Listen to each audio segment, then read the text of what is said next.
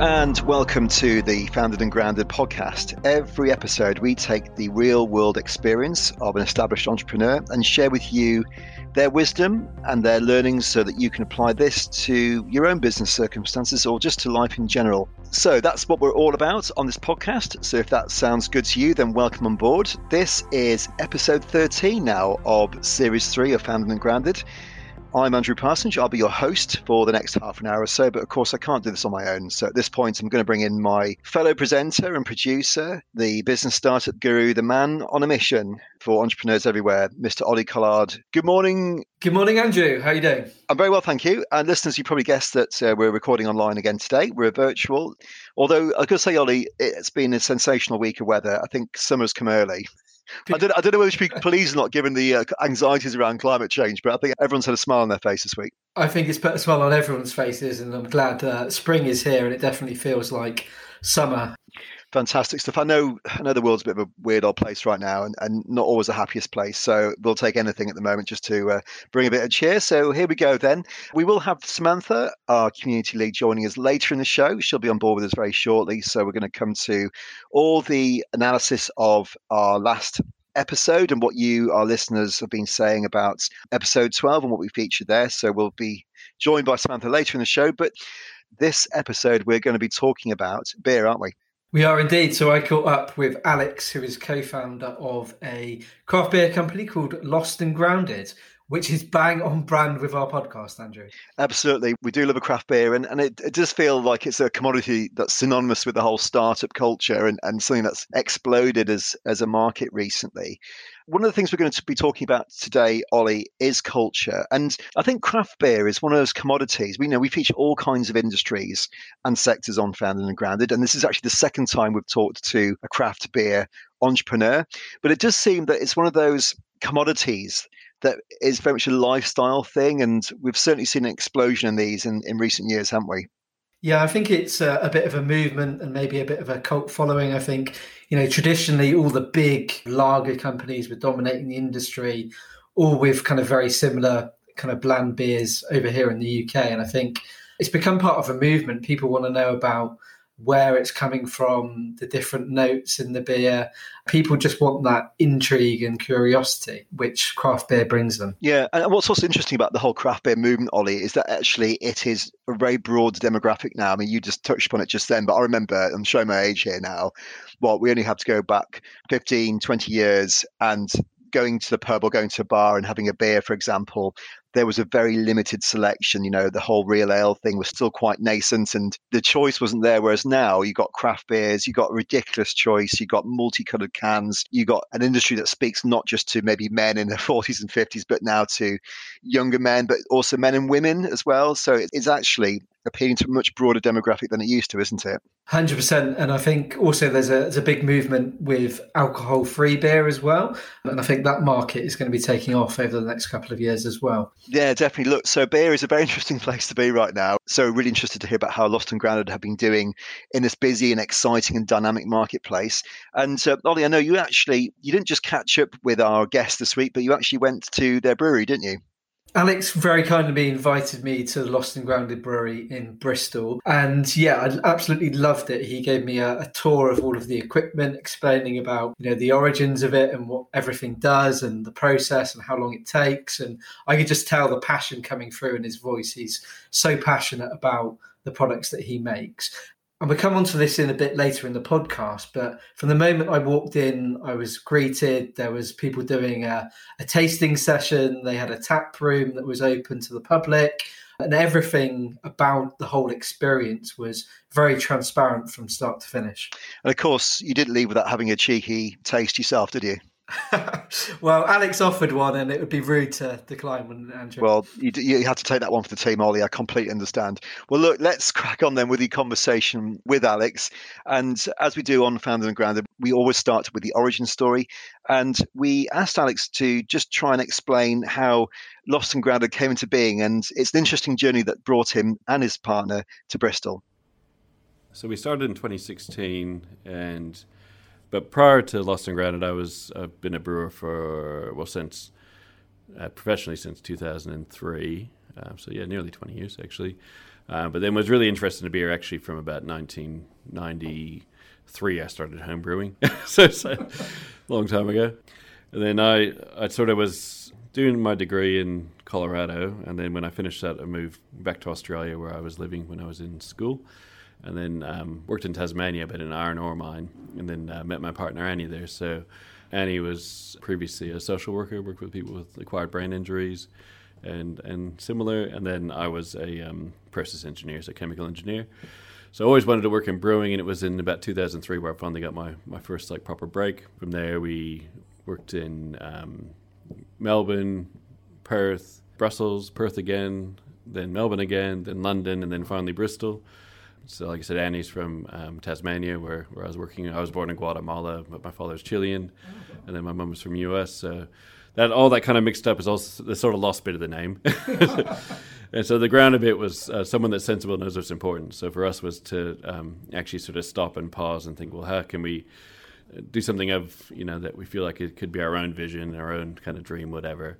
Uh, but at the same time, that's something that we could sort of grow and scale up and give people um, careers and all that sort of business. So, um, so yeah, that's how we kind of got started. Started started dreaming it up um, in a pub in Islington back in 2015, and then um, one thing led to another, and then. As you saw, we can't go anywhere now. we're, we're, stuck. It's an amazing story there, Alex, talking about all your brewing history and all that travelling that you did uh, throughout your career.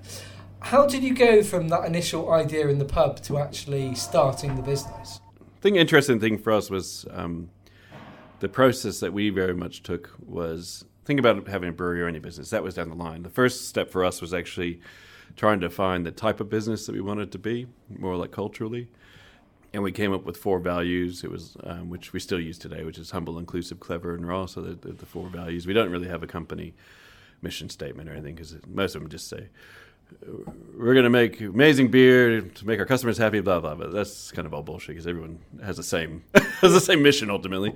Um, so ours is actually humble, inclusive, clever, and raw. And so humble is about being a quiet achiever, just do a great job. Inclusive is about let's try and keep the structure as flat as possible but also how we how we treat our customers and everything. Clever is about um, thinking about things differently, and raw is about being open. So it's about um, where that be when you come into the tap room, like you've seen, you can just see the brewery there, or actually how we are with with all the crew, or um, and how we are with our customers as well. So we don't um, try and hide anything, you know.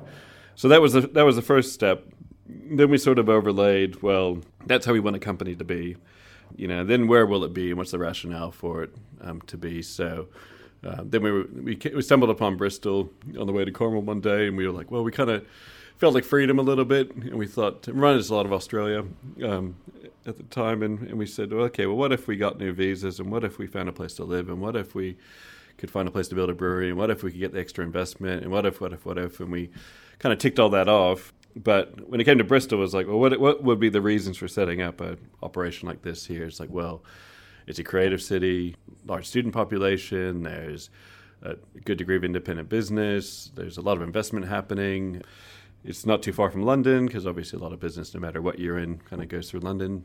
And so we thought, okay, well that's that's great. And then longer term, as we thought, as we grew, you know, there's good universities here. There's, you know, it's a decent place to live. You can live in the country. You can live in town. All these kind of things. we sort of ticked another box there, like in terms of like potential work-life kind of balance for everyone. Then from there, it's like, well, okay. Up until that point, it can be a zipper factory or a button factory, whatever. Doesn't really matter. But the principle is actually trying to get that kind of culturally set why you want to be. And then it was like, well, what are you going to make? So then it's like we're going to make beer, and then for us it was making Keller Pils uh, which is still to this day majority of our sales is Keller Pils Using the point of like the the lost and the grounded bit, um, the grounded bits, you know, remember what's important. So if you're going to make an amazing product um, like Keller Pils what do you need? So you need technology, you need to be able to scale up, you need to have a site big enough that has ability to grow. You need to look at you know what utilities you need to do that, room for trucks, all these things that you don't think about necessarily when you think like I'm just going to start a brewery. And then yeah, from there it sort of just went on. So there's very like in hindsight kind of methodical how we did it. Following after all that, it's like well okay, well now we know how we want it to be, what we want it to be, what we want to make. It's a little complicated with money then. so it's like, so how much money do we need? you know, and then start working it up like that. But um, yeah, we sort of pulled it, pulled it together and we're able to luckily have a network of people that we sort of worked with in the past that were able to, to help us kind of get it off the ground. Looking back now in hindsight, what we're doing, we've kind of stuck to our guns actually, which is kind of satisfying. So, Alex, obviously you've got a vast experience in brewing and you're very passionate about brewing and, uh, and beer in general. But it sounds like uh, from a couple of the things that you've already talked about is that there was a, a bigger underlying reason why you started this business in the first place. So for like Annie and I, um, it was about how can we make something that we feel like is going to be special or different because given a pot of money, anyone can build a brewery. Anyone can make a brewery. Anyone can, if you wanted a bakery, you could make a bakery, whatever. And you could go out and you could hire a baker or you can hire a brewer, you know, and you can go out and you can hire a salesperson and you can do all those things. And, and on paper, you have a you have a business. But I think the the most valuable thing in, in it is like you know not just like the brand, but actually the culture because actually you can't buy a culture. You have to like make it having a very clear vision about what you want that to be and actually trying to stick to it. So the hardest thing is when the pressure's on, don't lose the plot. And I think that's the hardest thing is like don't lose the plot. I've definitely lost the plot a few times, but you know, it's sort of like when you take a step back, you sort of come back to it like, okay, well, why did we want to make this happen? Well, we want things to be inclusive. We want to uh, think about things differently. We want to feel, um, you know, our main branding is like feels friendly and curious, you know, and all these things that we kind of think about in our day to day kind of work but in that kind of cultural piece, it's like we knew that when we started the brewery, we were going to be straight away like a living wage foundation employer, not the not the fake living wage that the government sort of put out to confuse the living wage foundation people. But um, so at the time, we were only one of about a dozen brewers in the country that were living wage um, employers, like certified or accredited. But there's like 2,000 brewers in the country, you know. So especially now, because we've hired a lot of people the last the last wee while because before the pandemic there was about 12 of us. Now there's like 30 odd. So that's a lot of crew to sort of come on and make sure everyone's kind of feeling the same way. But what we've kind of do, been doing deliberately is trying to keep reminding everyone that actually it's not about the brewing team. It's not about the logistics team. It's not about the sales team. It's actually about lost and grounded. It's actually about everything. And coming to the uk i think was a bit of an eye opener because it is very still very hierarchical and you know the class system's still very much alive and well. And i think you know there are some organizations out there even in brewing if you get the more traditional brewers where it is very much a top down approach. And for us was like we want to we wanted to have a company that was different to that. So we wanted to take the good bits about you know places we worked or philosophies or like um, Annie's very much about the people because I'll oftentimes be about like right, we're just doing this and now we're making beer and everything's great and everything's exciting. But you know, Annie will then say to me, "Well, you know, you can't just people aren't robots. You can't just like you know keep on. You know, what are you trying to do? Like you know, you know, just this is crazy." So it's always like a good sense check to me. Annie's really probably the one over time kind of has kept the culture more like massaging it and having the gut feel about what's right and what's wrong. You know, whereas I'm I'm very much like I, I, focus too much on numbers. Number, numbers and spreadsheets. It's very easy to work with a spreadsheet. You just put it and you just get the answer you want at the, at the end of it. Black or white. it's black or white. People are just a million million shades of all different colors, you know. And what we're in now, like in the last kind of twelve months, and what we're going into is like, how do we actually go from where we were now or where we were like a year ago to where we are now to where we want to be in a couple of years and it's actually going to be all about the crew it's all it's all about the team you know it's no good in us having the most successful company in the world if you know everyone that works there hates it, you know, or if everyone you know hates the other team or everyone hates the other department, or that's that's no good. It's like we want to work out how do we make this take this from uh, you know business where last year we turned over about shy of three million. Year before was about 1.6 million. This year, hopefully, it'll be six million or whatever. How do you go from that to whatever to whatever to whatever to actually knowing that there's a crew that on board that actually love it, what they're doing, you know, and that's what you can't buy that. You have to make it, you know. So, Ollie, when I was thinking about an overriding theme for this particular episode, besides beer, of course, the one thing that stood out from your conversation with Alex, and it was very clear there, was about culture. And I thought Alex said something quite interesting there in your conversation you had with him. There are many things you can buy into as an entrepreneur, as a manufacturer, as a business, but in Alex's words, you can't buy culture You definitely can't buy it. And I think to create a culture that has a good camaraderie, work ethic, understanding, empathy, honesty is simply priceless. And that's really going to put the business in good stead for all the predicted growth that it's looking to achieve. So here are the values that Alex spoke to for Lost and Grounded, and it was four words humble, inclusive, clever, and raw in the sense that nothing is hidden. What was interesting is that they don't have a mission statement. They just simply have those four words, which I thought was was really clever. But it also made me wonder whether mission statements are a bit old hat these days and whether we can spend so long getting tied up in knots about mission statements. And actually all you need are some simple words that run like letters in a stick of rock through how a whole business is organized and, and operated. Yeah, and it's a really interesting approach. I think sometimes mission statements lose their meaning because they're quite generic and they don't actually mean anything to the employees working in the company.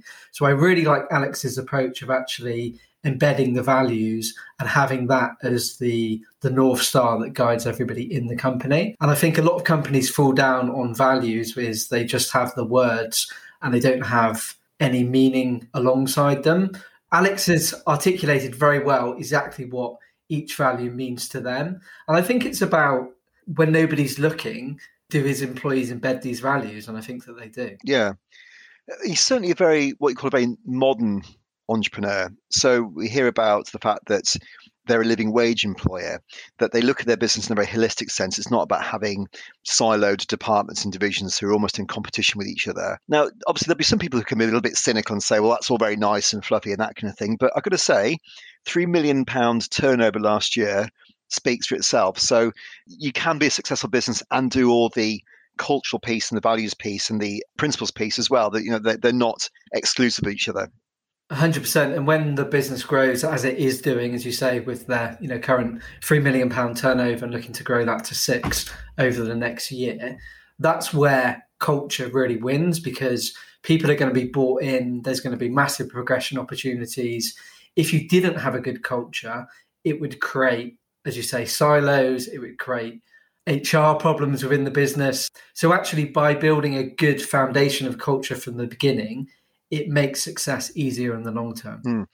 And just a final question, Ollie, before we move on, and just again sticking with values and culture.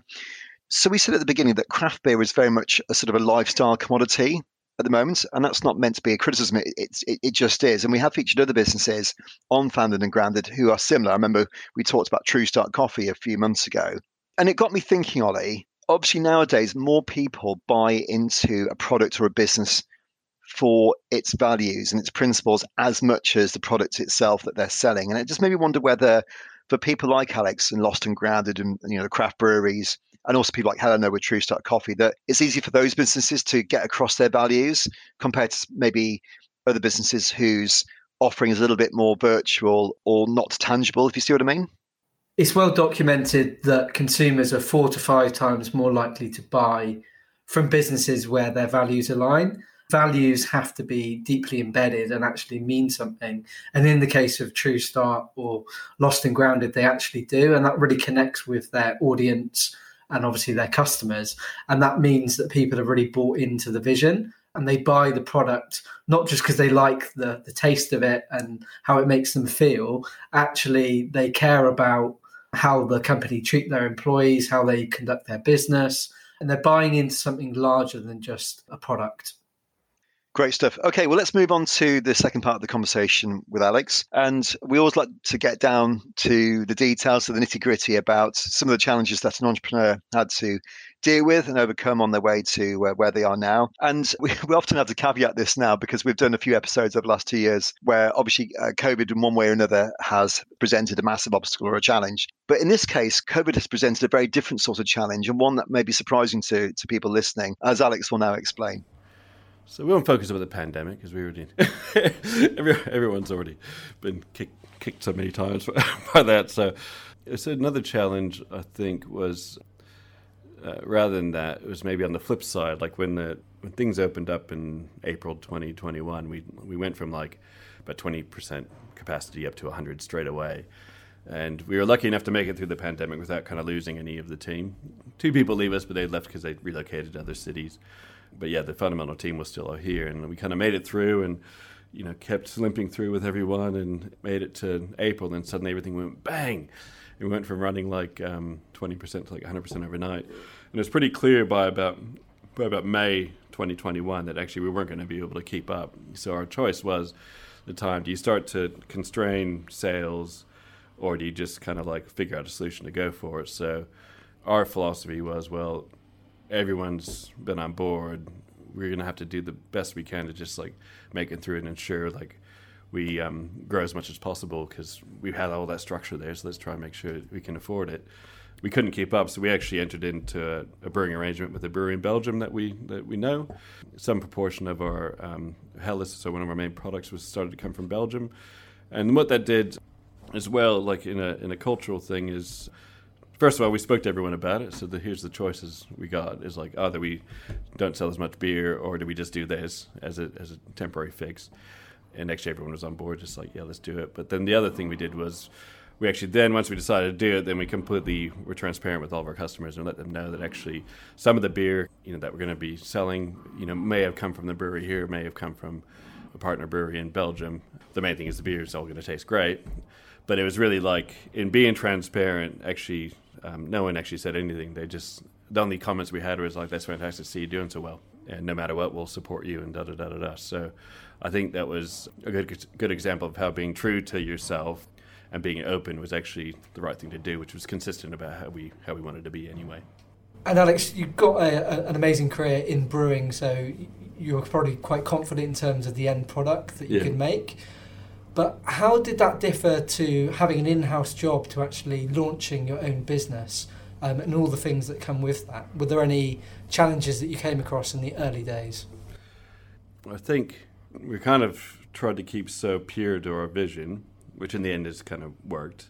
But it definitely was like, especially in a really crowded market, when you start, there's always like a bit of excitement in the market. Wow, this has happened. And you're kind of like, wow, we're selling all this beer. And then what happens is it's kind of easy to sell beer once. It's hard to sell it like 20 times. In that kind of first year, first two years in particular, was a bit like, oh, you know, you can kind of see things not going well, and you feel like a, deer in the headlights kind of thing, just thinking like, what's going to happen. And I think I think in reality for us, like even the, even though I had a lot of experience in brewing and done a master's in business and da da da, and I, I sort of had, I guess, benefit of a lot of you know experience and education and everything. I think the reality of the matter is the the challenge of actually, I think learning to run a business versus having a say a senior role in a business like, like it's different skill to learn, and it's different different degree of uncertainty you have to deal with, different degree of like stress and everything. And I think in the past in my career, I've always been thinking like, oh, I can do everything. I, I don't need any help. You know, yeah, you know, whatever the biggest project was, it's like no worries, we can do that. I think the biggest challenge for me personally was to go like actually I can't do that, and I actually need help. so it took a took a long time to actually come to that point. You know, come to that point, and probably through a fair bit of pain and suffering. You know, in, in between. And I think we're probably skipping ahead here, but you know, my one bit of advice would be like, yeah, if you're in that place of like starting a business, is like don't be afraid to ask for help. You know, in hindsight, reality, if you, if you have shareholders, if you don't, but if you do have shareholders, you know, most of those people that have invested in you want to see the thing succeed you know, there tend to be people that can probably help you in one way or another, you know, whether that be with extra funding or just advice or just a, you know an ear to kind of listen because they've got similar experience or whatever.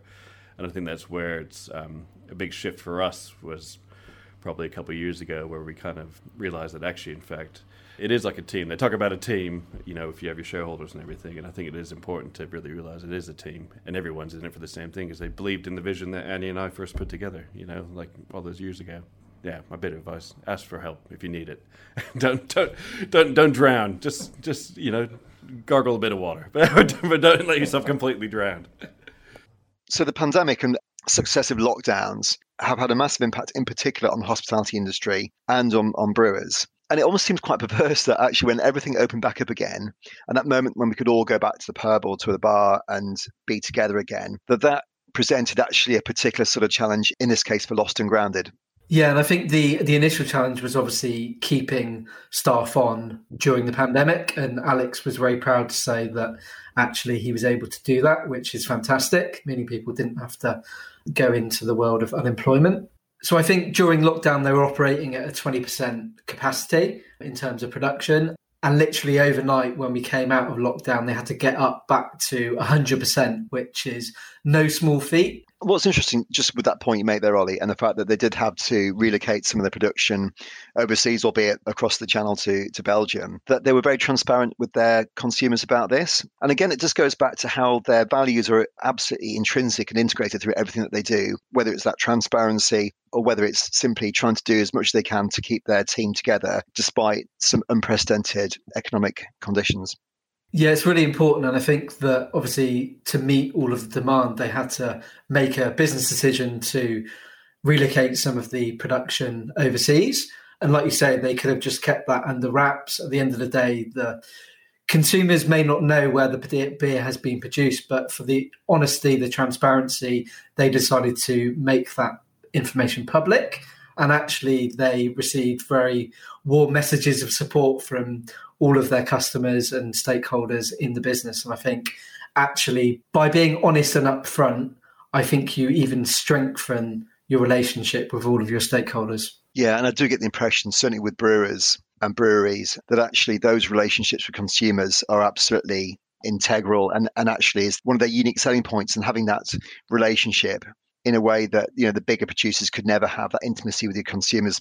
The other thing which I thought was really interesting, Ollie, and I wanted to ask you about this, was about the role of shareholders. Now, we're talking about support networks and what sustains you. Alex made a very honest point about being realistic about your own limitations and knowing when to ask for help. And actually, he brought forward his one piece of advice much earlier in the episode. So we're going to bring it in here now rather than wait to the end. So basically, knowing when to ask for help.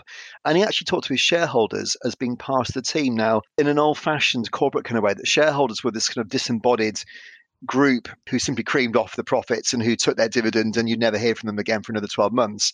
But here they seem to have a much more positive and productive role and an extension of a network in many ways. And it's not something I've heard from many of our other entrepreneurs, Ollie.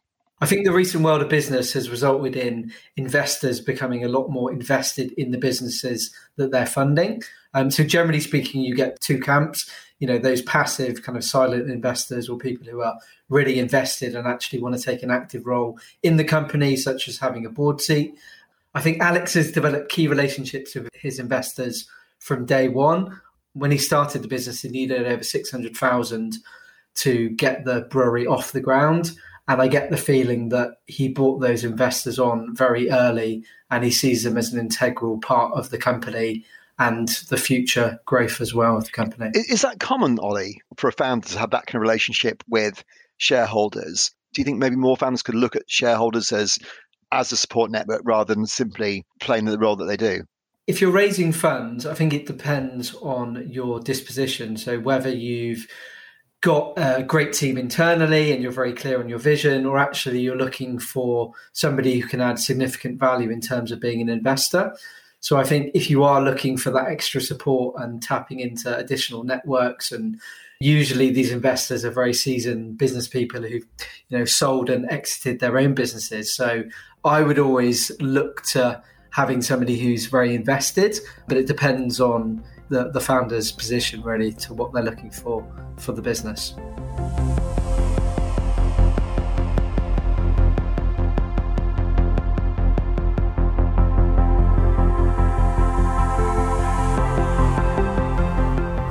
So, Alex, can you tell our listeners what you've got in store for the next five years for Lost and Grounded?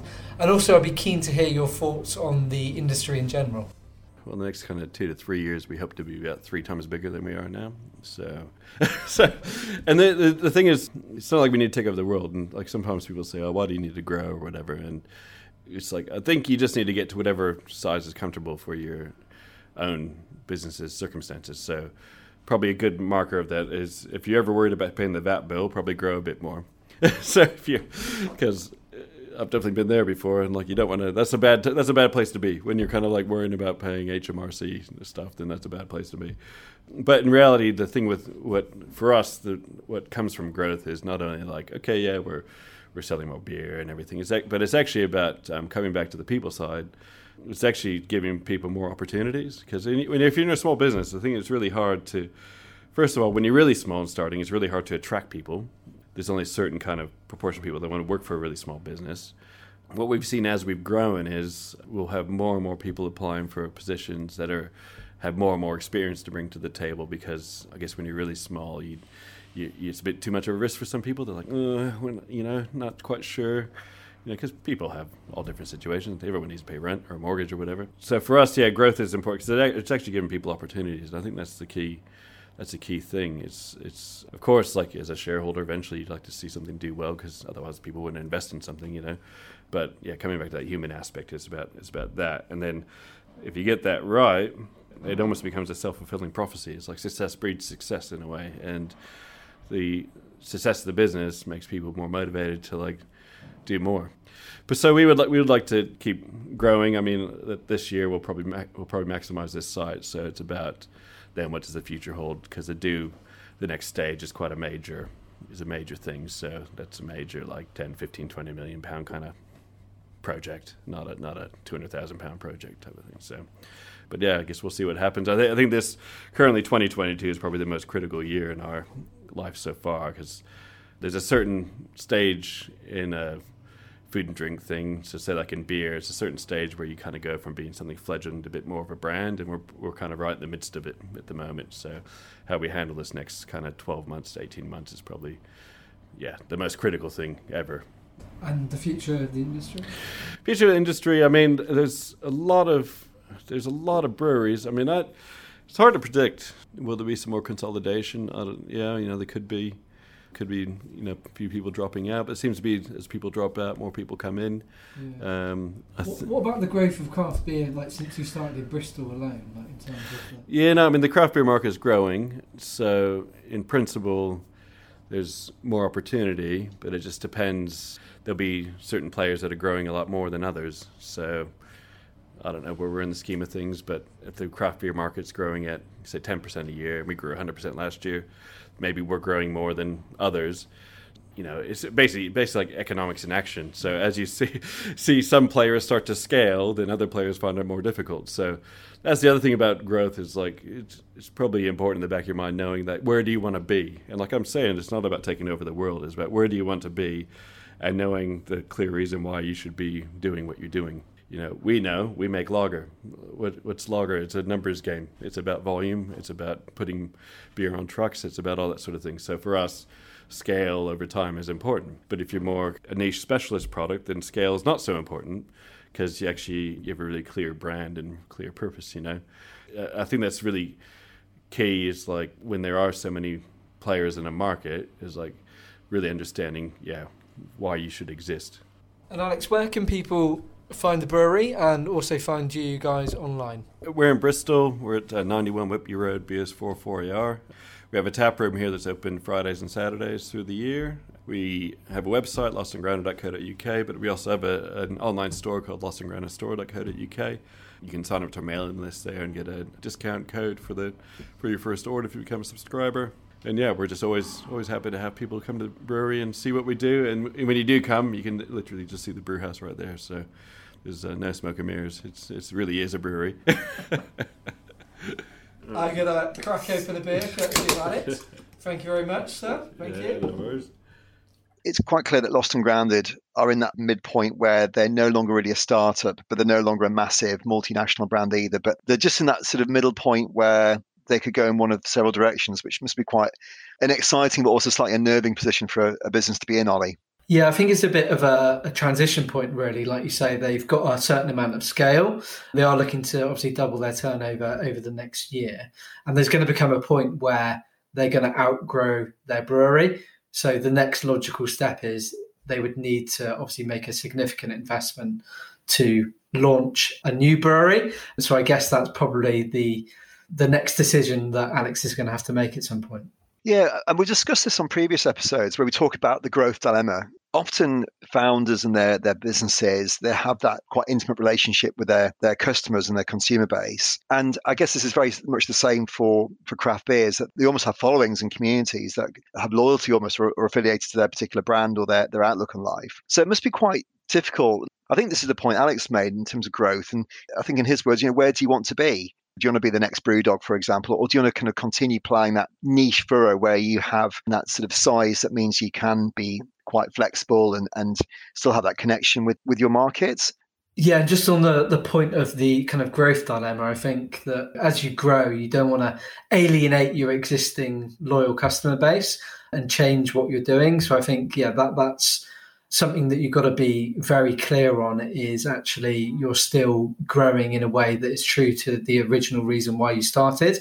And you don't want to result in the growth coming sort of mission drift and straying away from the origins of the business. So I think that's an important point to consider before the episode, I quickly scribbled down all the craft brewers, all the all the microbreweries I could think of in Bristol, and I was writing down loads. There were just so many that came to mind. So obviously, craft beer it, it is a growing industry, and there have been so many new entrants to this industry. If you just take our city alone, it's it's crazy how many people have been coming on board. I mean, it's great for the consumer, but I can imagine pretty eye watering if you're a, a craft beer business. Yeah, again, it's a really good point from Alex about knowing why you should exist in a crowded market absolutely. And like you say, with the, the flood of new entrants into the market, it does become a lot more crowded.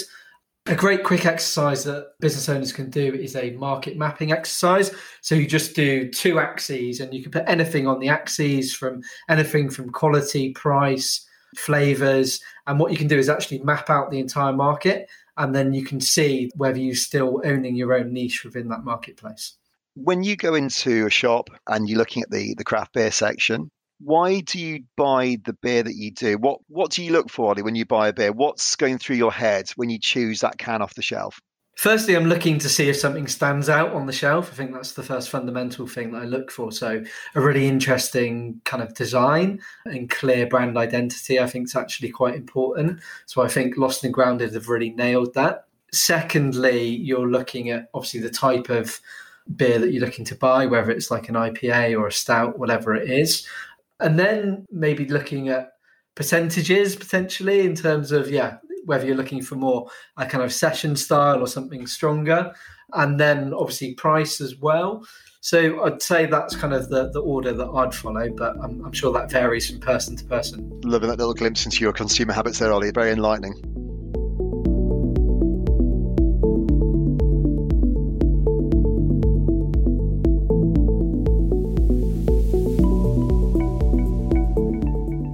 Okay, okay, right. Well, enough talking about beer, as we could talk about beer all day and have a whole separate podcast on that. But no, let's uh, bring in our community lead at this point. So, first of all, a very warm welcome to the show to Samantha Miles. Hi, Andrew. How's it going? All right. Yes, busy, but it's all good. Yeah, I think we're all comparing notes how crazy busy it is. So uh, good, good to uh, Good to hear you. Good to see you again as you popped up on our screens. Every episode, Samantha looks into what you've been saying about our last episode. And in particular, our featured entrepreneur always poses a question for listeners to respond to. So, Sam, could you remind us who we were speaking with last time and what they wanted to find out from our founded and grounded listeners? Yeah, absolutely. So, we spoke to Sam White, who wanted to know what the preferred route for raising investment is. So she put forward two options crowdfunding and institutional investment. We had 72% of people say crowdfunding and only 28% of people for institutional investment. So there's a massive amount of people now leaning towards crowdfunding. It was really interesting to see that sort of focus shifting. So we had some interesting comments as well. When we pitched the question forward, we used the fact women are 17% more likely to die in a car crash than men. One of the things that came out in the comments was actually about this fact, and a lot of people were surprised and didn't know about this fact. And Serena asked whether the fact was from the book Invisible Women. She recommended giving that a read as well. So that's all about exposing bias in a world designed for men. So anybody who was interested in the topic might want to give that a look. But we also had some really interesting shifts for the crowdfunding focus. It was really interesting to see how people felt that that was a bigger opportunity nowadays and allows people to sort of grow profit and it gives the opportunity for small, exciting companies to grow. One of the great suggestions that was put out was actually about combining these. So the concept that you could raise your crowdfunding and actually get an institution to match fund that crowdfunding because then you've proven your traction. It's much easier to get that support once you have the proof. So the combination was an interesting idea too. Okay, so last episode, episode 12, which obviously we recommend you go and have a listen to if you haven't already, was, was really interesting because we didn't just talk about the world of insurance uh, and Sam's journey to where she is now, but we did talk a lot about women raising investment and how sometimes things can be almost institutionally geared against women. So there were so many interesting talking points that came out of that uh, that show. So that was the question from episode 12. For this episode, Alex would like to know the following from you. The question I'm pondering now is do people buy more into a brand or into a culture? Okay, so that's Alex's question. So please get in touch. We'd love to know your thoughts on that because it does actually tie to a lot of stuff we've been talking about in this particular episode. Samantha, once again, please remind people how they can get in touch. You can find us on all the main social media platforms. We're on Instagram, Facebook, and Twitter. And you can find us in our Founded and Connected Facebook group as well. Fantastic stuff. And just before we go, I've got a bit of confession to make to listeners. I actually did ask Samantha probably started this bit about her taste in craft beer, but then I realised, Samantha, you're not you're not really a beer drinker, are you? No, I thought we were going to keep that quiet. No, that- it's not for me, but um, it sounds like a really interesting company, so I definitely want to support. Is there any way we can tempt you into the world of craft beer, Sam? Are you going to stick to your guns? Oh, lagers and beers just never appealed to me, but I might be suggesting it to my other half because he's a lager drinker. So uh, maybe we can get him into the craft beer world. Yeah, Is that I- good enough? yeah, that'll do for now. I know we did that live tasting for Owie Burger back in December, so Ollie, disappointed that we couldn't get some samples for this show, but uh, we're going to have to try again. We'll have to try and get another brewery on the show in, in the near future. I'll get some sorted for our end of season party, Andrew.